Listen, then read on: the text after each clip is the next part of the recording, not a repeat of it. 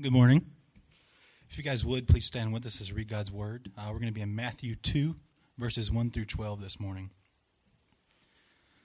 Now, after Jesus was born in Bethlehem of Judea, in the days of Herod the king, behold, wise men from the east came to Jerusalem, saying, Where is he who has been born king of the Jews? For we saw his star when it rose, and have come to worship him. When Herod the king heard this, he was troubled, and all Jerusalem with him.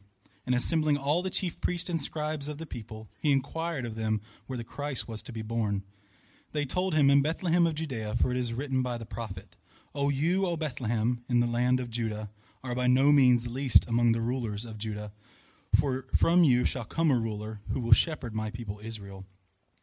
Then Herod summoned the wise men secretly and ascertained from them what time the star had appeared. And he sent them to Bethlehem, saying, Go and search diligently for the child. And when you have found him, bring me word that I too may come and worship him. After listening to the king, they went on their way, and behold, the star that they had seen when it rose went before them until it came to rest over the place where the child was. When they saw the star, they rejoiced exceedingly with great joy. And going into the house, they saw the child with Mary his mother, and they fell down and worshipped him. Then, opening their treasures, they offered him gifts gold and frankincense and myrrh. And being warned in a dream not to return to Herod, they departed to their own country by another way. You guys can be seated. Good morning. Good to see you this morning. Um, as you can tell from the uh, transition video and from the scripture account read, we are starting our Christmas Advent series this morning uh, called the Nativity.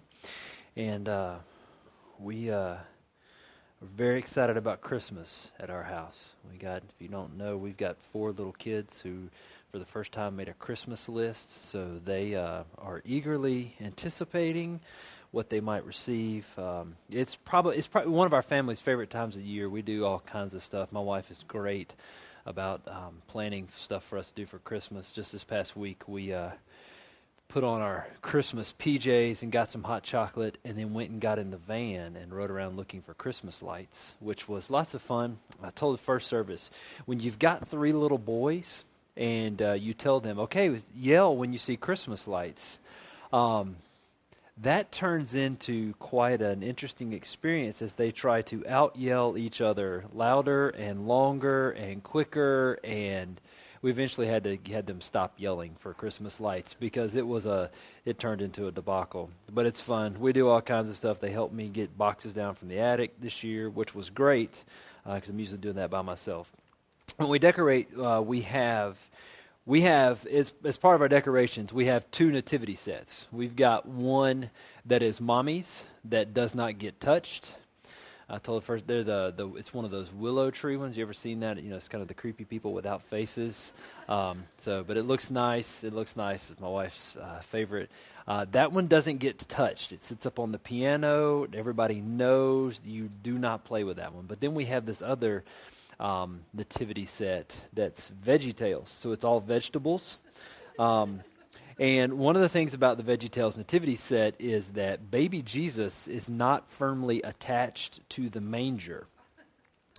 So I'm not really sure whether to call that one a nativity set or not because Jesus has either ascended or someone has stolen him. So now it's just a bunch of vegetables in a barn. Um, but the kids have that one and they get to play with it. But uh, why am I talking about nativity sets? Uh, well, really our Advent series is, is called the Nativity, and we, we kind of get the idea of, of a nativity set. And they're common. We see them.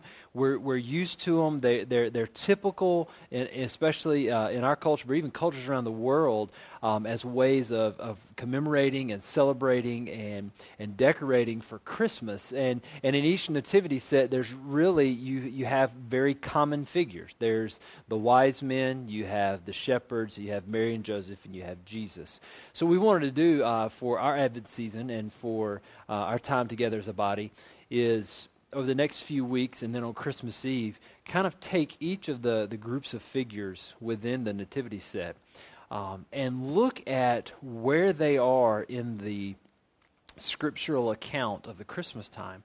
And not just learn about them, learn who they are, why they're there, but then also what do we what do we learn? How what are we how are we shaped as we come to them, as we see their presence? What is it God's trying to teach us? What is it the Lord wants to show us? And how is he moving our hearts with deeper affections for Jesus and with a greater desire for him and to be the kind of people that he uh, wants us to be? So what I want to do this morning is I want to pray and then I want to take the first set of figures uh, from the nativity set, the Magi, the wise men, and go from there. So let's pray and we'll get started. Father, thank you for this morning. Thank you for your word. Thank you for opportunities to gather with fellow believers. And God, I pray that as we um, take a look at these people who came, um, that, Lord, you would take our hearts and you would drive them by your word, that you would inform us with your word, that you would move us to genuine, authentic, spirit filled worship. And that we would not simply hear, but that we would do. And that we would not simply know, but that we would be about uh, the business of worship continually. Father, we love you and we thank you, and we ask this in Christ's name. Amen. So this morning we, we will be looking at the account of the Magi and their visit to Jesus and his family at this time. Um, just kind of kind of give you big picture where we're going before we get into the text and before we get into the passage.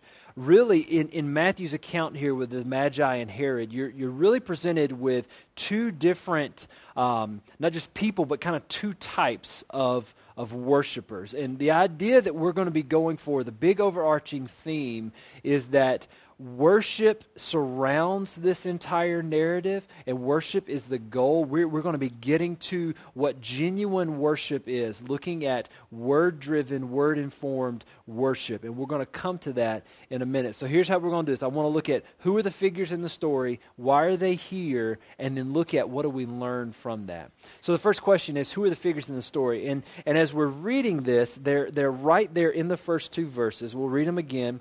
Uh, Chris read them for us. Let's read them again. Now, after Jesus was born in Bethlehem of Judea in the days of Herod, behold, wise men came from, from the east, came to Jerusalem, saying, Where is he who has been born King of the Jews? For we saw his star when it rose and have come to worship him. So these two figures that we have here are these wise men and Herod. So let's take the wise men first. The wise men, who who are these guys? Well, there's a lot of there's a lot of speculation and myth and and craziness and tradition and reality behind them. Um, traditionally, what has been held was that we hear three kings. You know, we sing the Christmas song, "We three kings of Orient are." traveling something afar. You know, I don't really remember the words. I just kind of read them as they're caroling along. But traditionally, they, have kind of there are three kings who came and worshiped Jesus. Well, in the text, we don't see a number and we don't see that they are kings. The number really is based on what we see later in the passage when they brought gold, frankincense, and myrrh. So the tradition held that there were three of them, one bearing each gift. And the reason that they're, that they're thought of as kings uh, really was come from a wrong interpretation of Psalm 72.10. In Psalm 72:10 it said that kings from other nations would come and worship and the nations that are mentioned there are actually south of Israel and, and west and they're not from the east and we notice here that they are wise men from the east. But from those traditions, it's kind of funny because not only do we know the traditions that there were three kings who brought gifts, but, you know, traditions, they have a way of kind of steamrolling and having gathering a life of their own because now they actually have kings. Uh, peop, um, they have kings. They have names. Uh, those names being Caspar, Balthazar, and Melchior. And in fact, in Germany, there's a cathedral that claims to have the bones of Caspar, Balthazar, and Melchior in the cathedral. And so this this whole idea is kind of taken and gone on, and and re, really those things aren't in the scriptural account. But what is in the scriptural account? Well, what's there is we find one that they are wise men from the east. Now, the term wise men is magi, and it's another term we're familiar with. Now, magi was uh, in Jesus' day the name of a class of people from the east, really probably the Persian Babylonian era. They were um, philosophers, astrologers, uh, studiers of religion. But this is not the first time we've actually seen them in the scriptures. Because if you go back to the book of Daniel, if you'll remember, when Israel has been taken into exile and they're in Babylon, Daniel has been called on to interpret the dream of Nebuchadnezzar. And if you'll remember, the wise men of the area could not interpret Nebuchadnezzar's dream. And so these wise men, these enchanters, these astrologers were a class of people who were already there in Babylon, and they're mentioned several times in the book of Daniel. And so now what we find is that these magi, that they're still around several hundred years later, still from that area, have come, and now they're going to worship Jesus. We don't know how many of them there were. We don't know if there were two, three, thirty, 300? We don't know, but what we know is that they came to worship Jesus. That's what we know. Well, what about where they met Jesus at? Because when we see a nativity set, it's usually Mary, Joseph, shepherds, and wise men. They're all there together in the stable where Jesus was born. But it doesn't seem that they actually visited Jesus in the stable where he was born. Because as we get into the passage here, we find that when Herod got them together, he said, Hey, how long ago did you see this star? And they said, Well, it's about two years. And then when they go and visit, they don't visit them in the stable. It actually says they visit them in the house. So, more than likely, the wise men came not when Jesus was first born, but when he was possibly about two years old. So that's what we do know about the wise men. That's the first characters. But the other character in the story is Herod. Herod is the king. Now, he's not the king of Davidic descent. He's not from the tribe of Judah. In fact, Herod's not even a Jew. He wanted, he kind of faked a birth certificate, if you will. He kind of claimed that he came from a Jew during the intertestamental period, but he didn't. He was actually someone who was placed there by the Romans. The Romans let him be a governor. They let him keep the title of king, but the Romans really had charge of everything. Now, Caesar, I mean, Caesar, uh, Herod was a smart guy. He was also a very vicious guy. He was smart in the sense that he, he um, knew how to construct things. He knew how to bring together a society and make it kind of build it up. So he built palaces, he built waterworks, he built um, fortresses, he built cities, he actually built seaports. All of this was under his control. So during this time when Herod was reigning, there was lots of construction and prosperity, and things are going on well during the time. But it's not that Herod was such a great leader. He could build stuff, but Herod was also power hungry and paranoid. If you want to get a sense for the kind of guy Herod was, Herod had three of his sons put to death. He married 10 different women, and his favorite wife, he actually had her put to death. He had one of his mother in laws put to death. He had the high priest drowned. And then at the very end of his life, He's such a, a, just a tyrant. He knew that nobody would mourn his death. In fact, they would celebrate the fact that he had died. He gets his sister, Salome, and says, Here's what I want you to do. I want you to go and gather all this group of Jewish leaders and take them down to this area called the Hippodrome. It's kind of like a coliseum. Gather them all in there. And when I die, I want you to kill every single one of them. Because when you do that, people will mourn. And I want there to be mourning when I die. That's the kind of guy Herod was. So you've got these two people. You've got these, these wise men coming from the east, and then you've got Herod. And they're just kind of like, we don't know a whole lot about the wise men, but Josephus the historian wrote two whole books about Herod. And Herod's not the kind of guy that we want to be like. The wise men, well, we don't know what's going on them. So then the question is Matthew includes Herod and the wise men in this very beginning portion talking about the birth of Christ. But Luke doesn't. Luke records the shepherds seeing the angels and then going to the stable. Why is it that Matthew takes the time and the energy to give us this focus not only on the wise men, but their interaction with Herod? And I think there's something really important here for us. So, as we look at the wise men, why are they in Matthew's account? Well, we've got to remember as we're studying the book of Matthew, Matthew is showing through the power of the Spirit, opening up Old Testament scriptures and showing us Jesus is the promised Messiah. And in Matthew's gospel, one of Jesus' favorite terms for himself is the Son of Man. Now, if you're reading the book of Matthew, Jesus constantly, kind of in third person, refers to himself as the Son of Man. The Son of Man must do this. The Son of Man must do this. And so there's this whole sense, he's referring to himself as the Son of Man. And that term comes really from Daniel chapter 7. Daniel 7 13 and 14 says this. This is Daniel writing. I saw in the night visions, and behold, with the clouds of heaven there came one like a Son of Man. And he came to the Ancient of Days and was presented before him. And to him was given dominion and glory and a kingdom that all peoples, nations, and languages should serve him. His dominion is an everlasting dominion which shall not pass away, and his kingdom one that shall not be destroyed. Jesus is this Son of Man. And notice in there, one of the prophecies is that all peoples, nations, and languages should sh- serve him.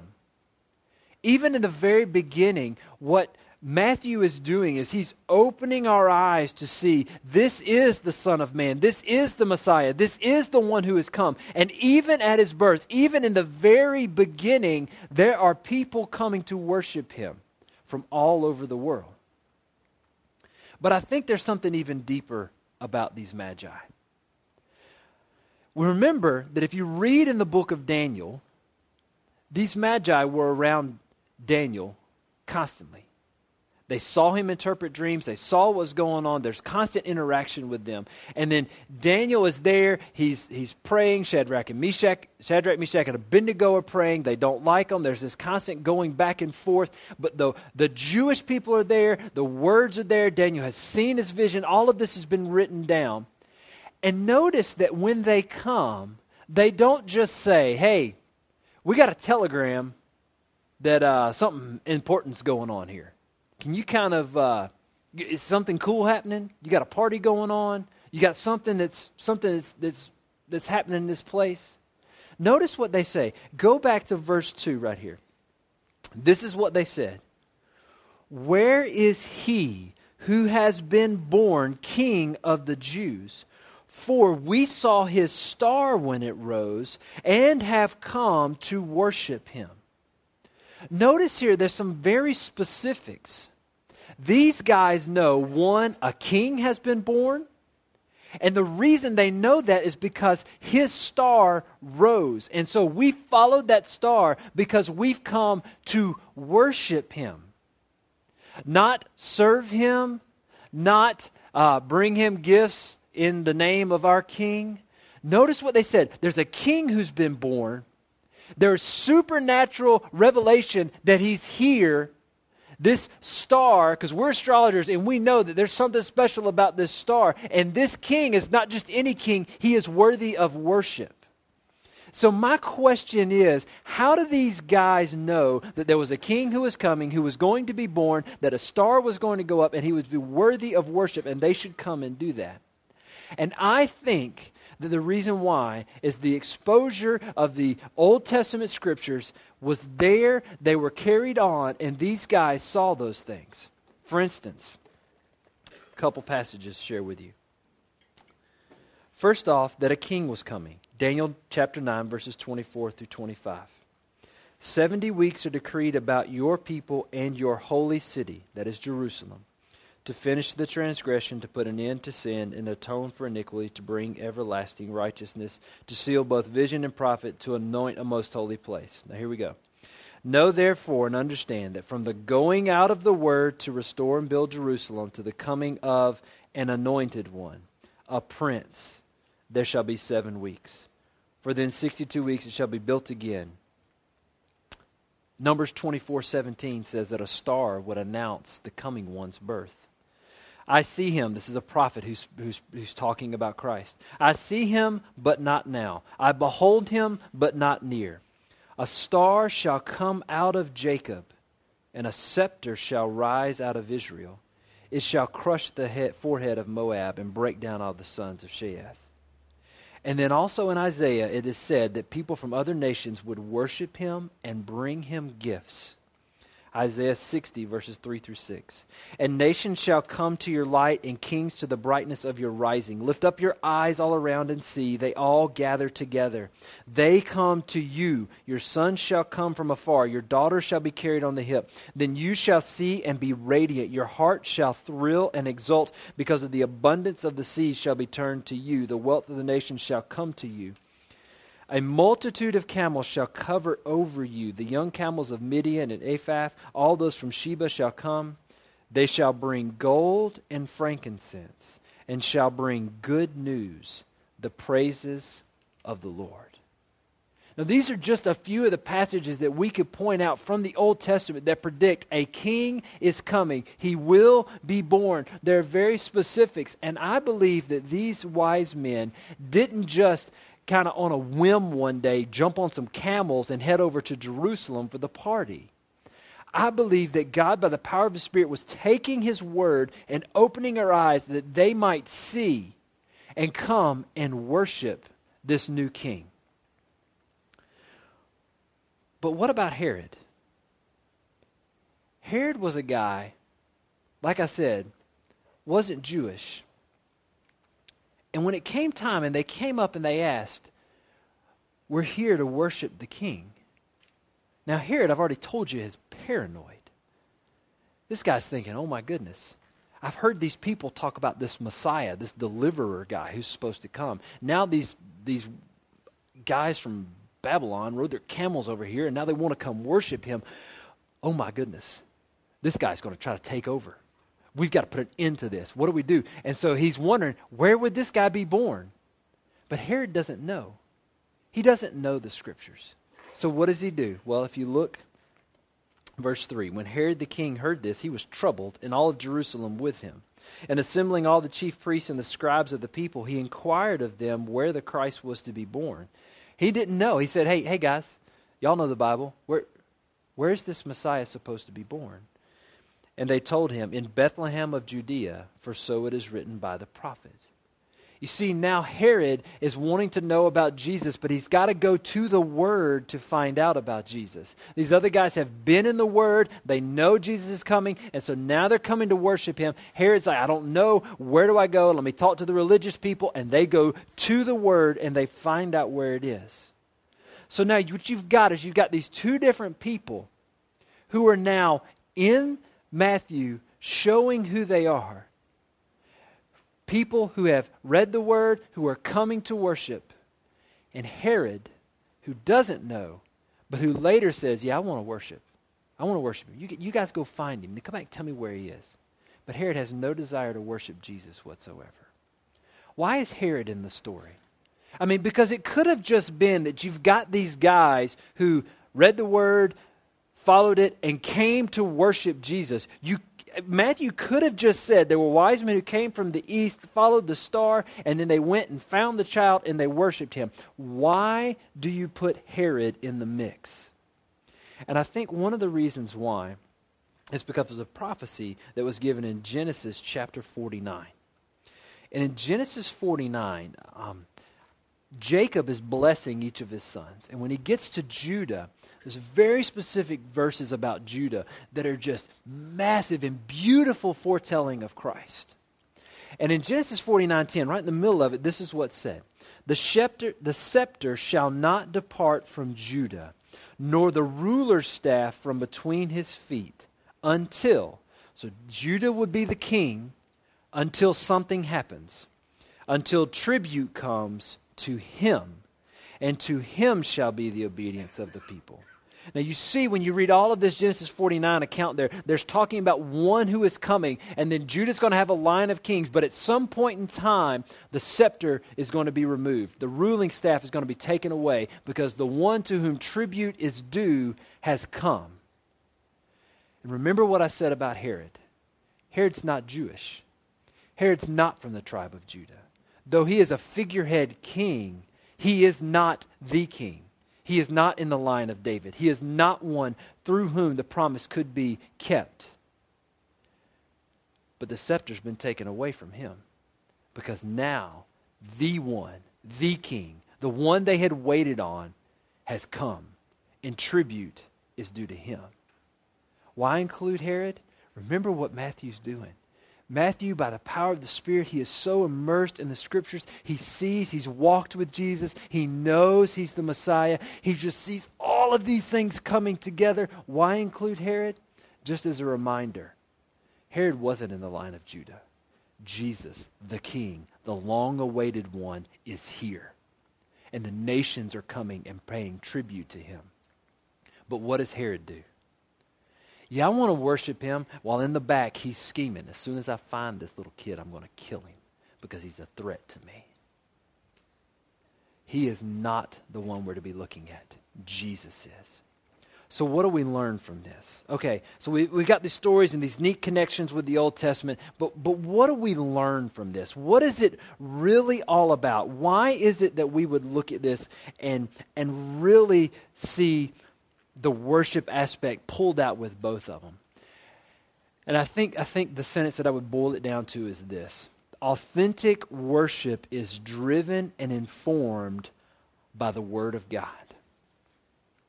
Real, genuine, authentic worship is driven and informed by the Word of God.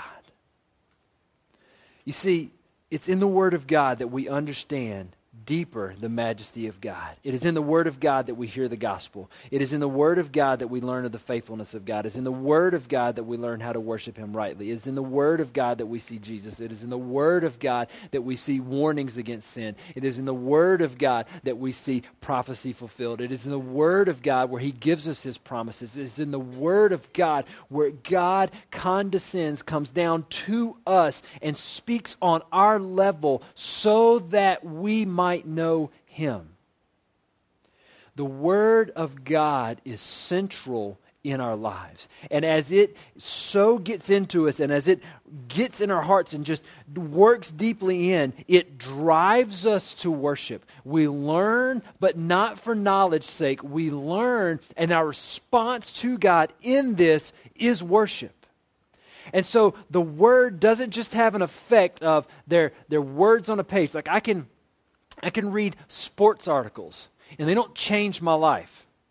For some people, unfortunately, they do. But I can read sports articles, I can read magazines, I can read blogs, I can read all these things, and they can be good. But the Word of God is supernatural in the way that it comes in and causes a response in our life. The one reason we, one of the reasons we structure our service in the way that we do if you're new to Remedy or if you've been coming here for a while, one of the first things I noticed was something different in the structure of the worship service on Sunday mornings. You see, because w- when I grew up, we would, we would come and we would go to church and we would sing a whole bunch of songs and do a lot of things. And then, really, the last thing we would do is there would be the sermon and then we'd dismiss and go. Um, and I'm not saying that that's necessarily wrong.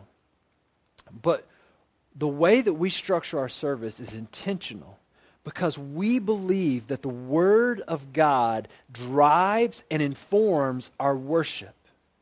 So then, our singing and our giving and our praying and our going has been affected by the Word.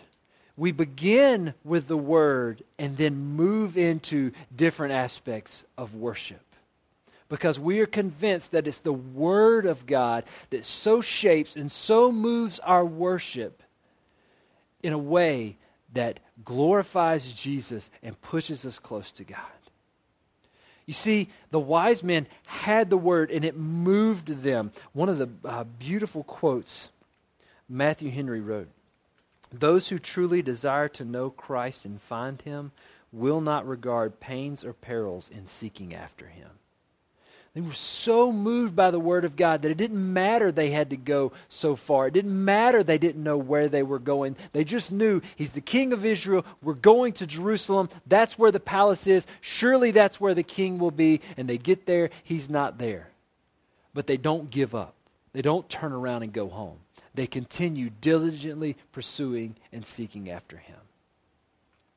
Um, I'm reading right now a, uh, an ebook by John Piper it's a book for Advent, and um, if I highly recommend it to you. It's really every day's reading is probably about three or four paragraphs. It's real brief, but it takes a scripture passage and just kind of comments on it to get our hearts ready for Advent. It started last Sunday. Um, if you if you don't have it, um, I would recommend desiringgod.org. Go and download it. It's, it'd be well worth it. Um, one of the things he, he said that was just amazing, um, he said this So today, these two kinds of opposition will come against Christ and his worshippers indifference and hostility. Are you in one of those groups? Let this Christmas be the time when you reconsider the Messiah and ponder what it is to worship him. Because you see, when Herod was confronted with the fact that the Messiah was here, this wasn't just a king, it wasn't just somebody who was possibly going to take over his throne. He knew that this was a prophesied Messiah. That's why he went to the chief priests, that's why he went to the elders.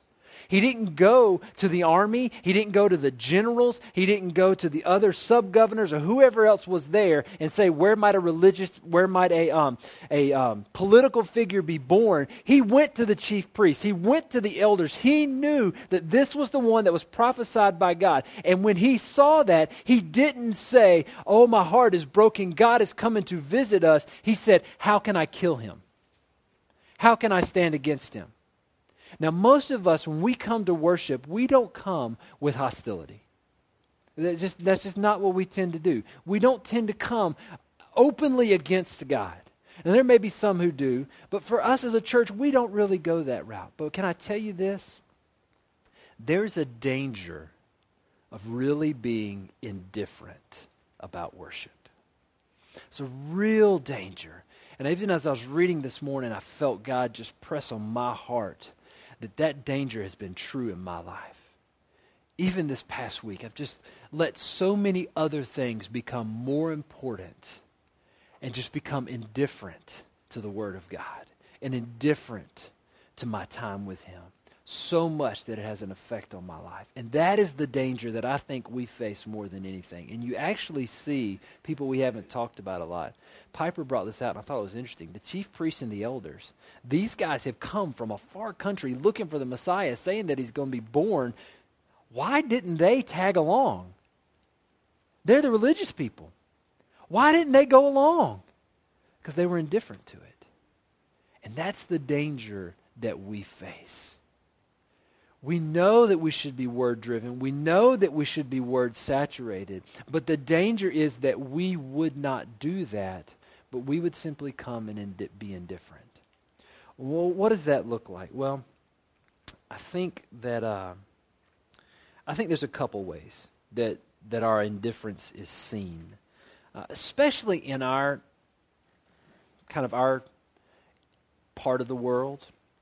Um, I think I feel like God's just really just kind of shown me, man. There's just a lot of things where we are that we can just kind of go through the motions, and this is not strictly the southeast, but really I think it could be prevalent. So I think we have to be aware of this. Um, three possibilities of just showing indifference in worship. Um, one, and I just kind of gave these names because I thought it'd be funny to do so. Um, one is the dirty worshiper. And by the dirty worshiper, I mean is this. This is that person who feels guilty because they just know they're not doing the stuff they're supposed to be doing, or they're not living the way they're supposed to be doing, or their business deals aren't going the way that they know uh, they should be doing. And so they just kind of feel bad. They just kind of just generally just kind of feel guilty about their life. And so what they do is they'll come on Sunday morning because it just helps them not feel as bad. Like, well, I've done all that other stuff in this week, but hey, I went to church. So, you know, if you kind of put those in the columns together, they kind of cancel each other out.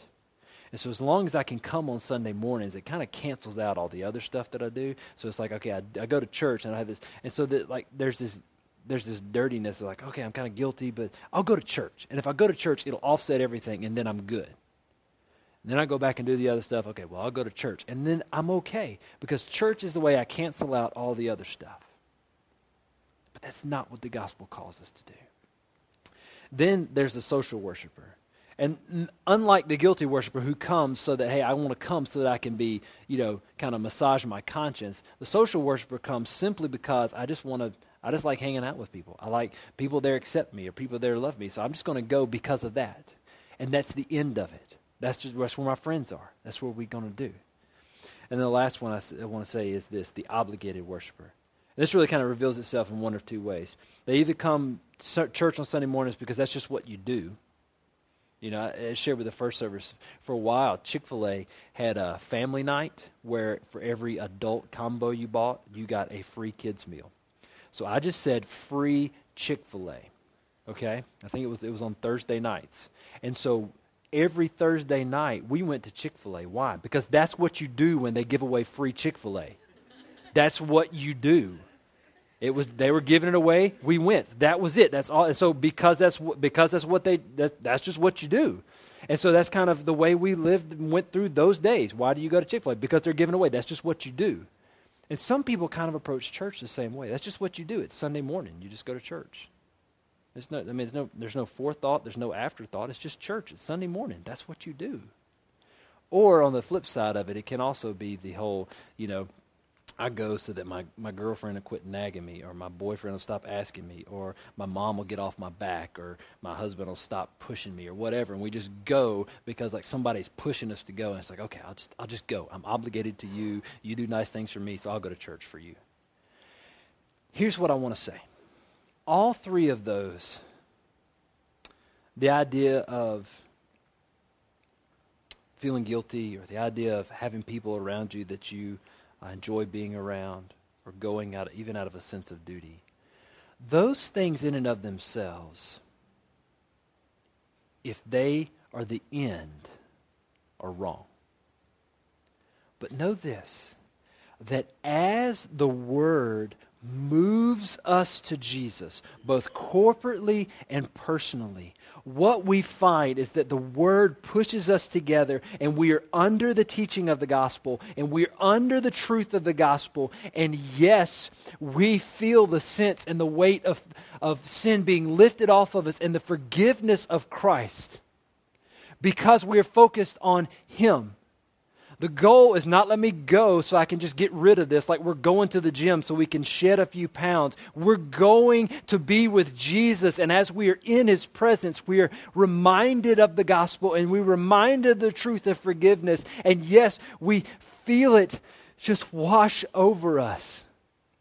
But we go because Jesus is there. And as we gather with the body of believers, there is a fellowship and a kinship and a connection that is eternal and not just a friendship. So as we gather to worship Jesus together, there are those relationships. And yes, there is a sense of Christ has done this for me. So what can I do for him? And he's commanded that we don't give up gathering together. And so we will not do it. There is a sense of obligation. But all of those are wrapped up and tied up in Christ. And we are pursuing Him through His Word, and His Word is pushing us to Him. And as we're being pushed to Him, we say, What is the outpouring of that? And don't make the outpouring the end goal.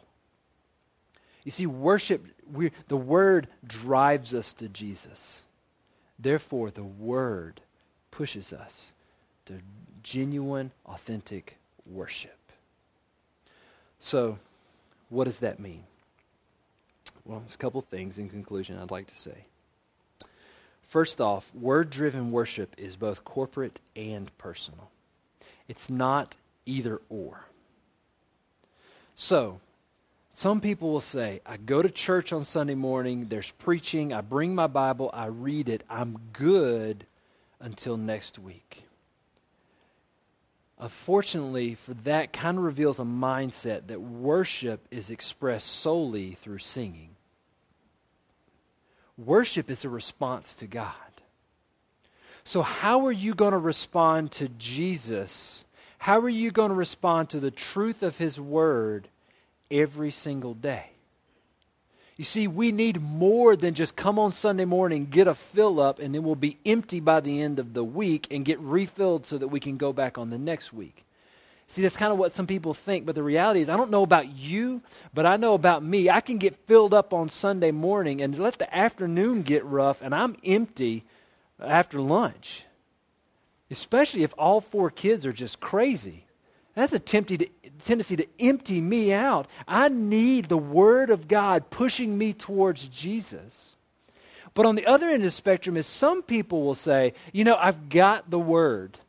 I've got it. I can read it on my own. I don't have to go to church. You know, I can I can have a passage of scripture and I can be out on the lake fishing and I can say that passage of scripture and then I'm close to Jesus and I don't have to go to church.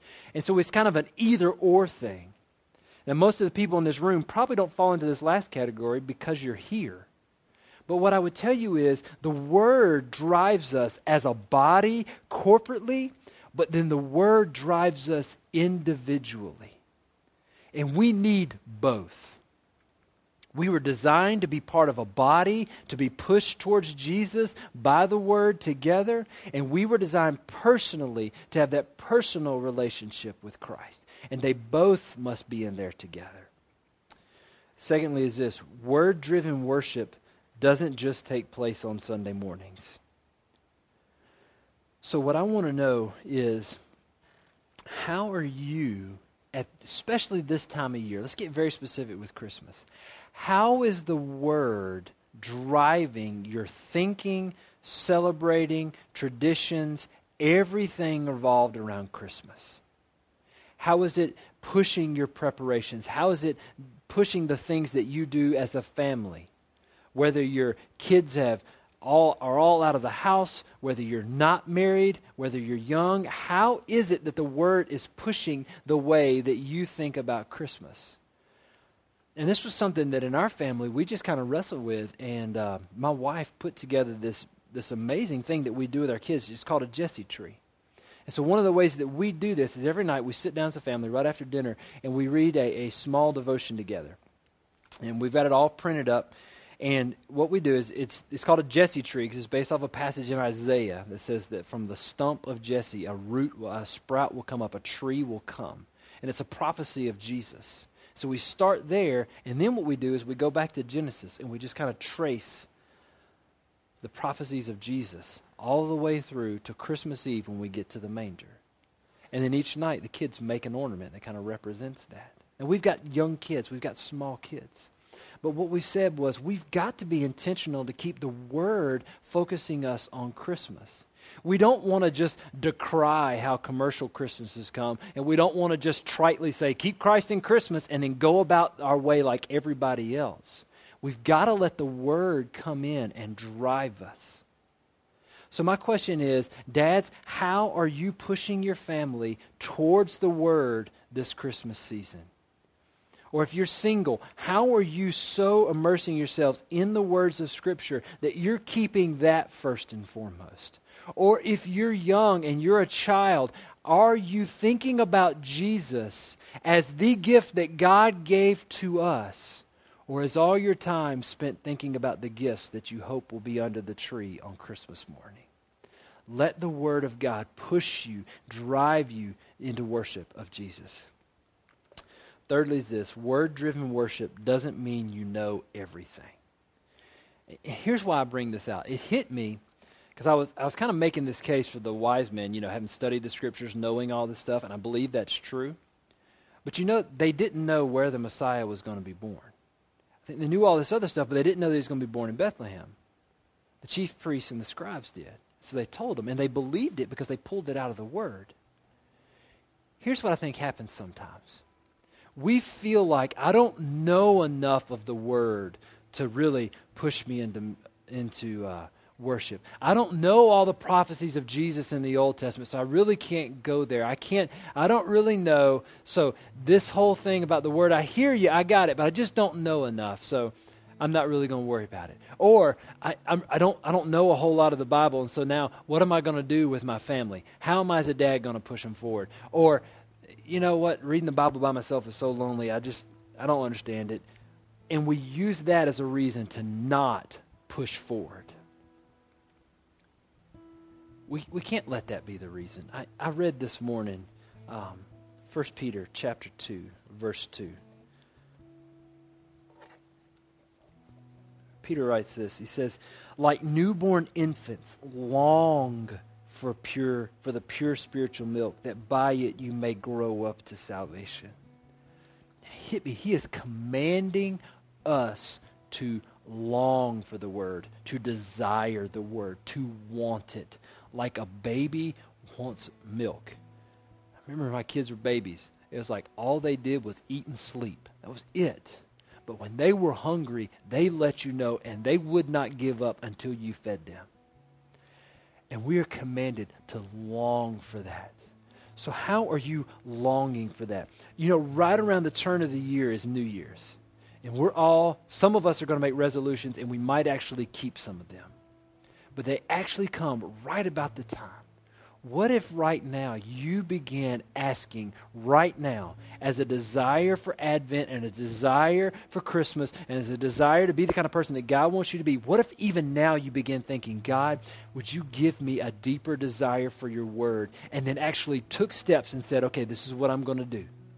I'm going to I'm going to read the Bible in a year. I'm going to read the New Testament in a year. I'm just going to pick one book at a time of the Bible and just slowly work through it. I'm going to I'm going to memorize five verses next year. I'm going to do whatever. And you take that plan, you take that step because you said, it's the word that's going to drive me deeper into Jesus. It's going to inform me of the glories of the gospel. I want it. So, God, give me a desire and then make a plan and get ready for it. And the last thing is this remember again that word driven worship isn't just singing. Now, singing is, is, is an amazing and beautiful way that God has ordained that we worship Him. We are commanded to break forth in song all throughout Scripture. So don't hear me say that worship, singing isn't worship. It is. It's a powerful way. And for some of us, it is a major outlet that we have for worship. But let us not reduce worship to simply singing remember that as a congregation, when we give, we are worshiping because we're declaring, God, you're more valuable to us than stuff. When we serve, we are worshiping. When we share the gospel, we are worshiping. When we encourage each other, we're worshiping because we hear God's commands, we love Him, and we keep His commands. We are obedient. We push into those things which Christ wants for us, which show us deeper Christ at a response to Him because He's more wonderful and amazing than anything we've got. It is a response of worship. So start thinking how can I worship in this? How can I reflect the fact that Jesus is more wonderful to me than anything in the world and show that in this? And one of the ways that we worship as, as a group of people called up, set apart by Christ is through the Lord's Supper. We're going to begin our Advent season uh, by partaking of the Lord's Supper together. So, um, Ben and the band are going to lead us in a song, a song of, of response to what we've heard and then we'll gather together around the Lord's table and focus on it. So let me pray for us. Father, you are wonderful and amazing and so good to us. Lord, thank you for your word. Thank you for examples of people in the scripture who knew it and by your Spirit understood it and moved forward. So, would you create in us hearts to not only know your word, but to respond to it? And Lord, would you take us and make us genuine worships, wor- worshipers, informed and driven by your word? And God, we pray that this time of year, as we look forward to Christmas, that we would be the kind of people so enamored with you, so saturated in your word, that our lives reflect you. So, God, we love you, and we ask this in Christ's name.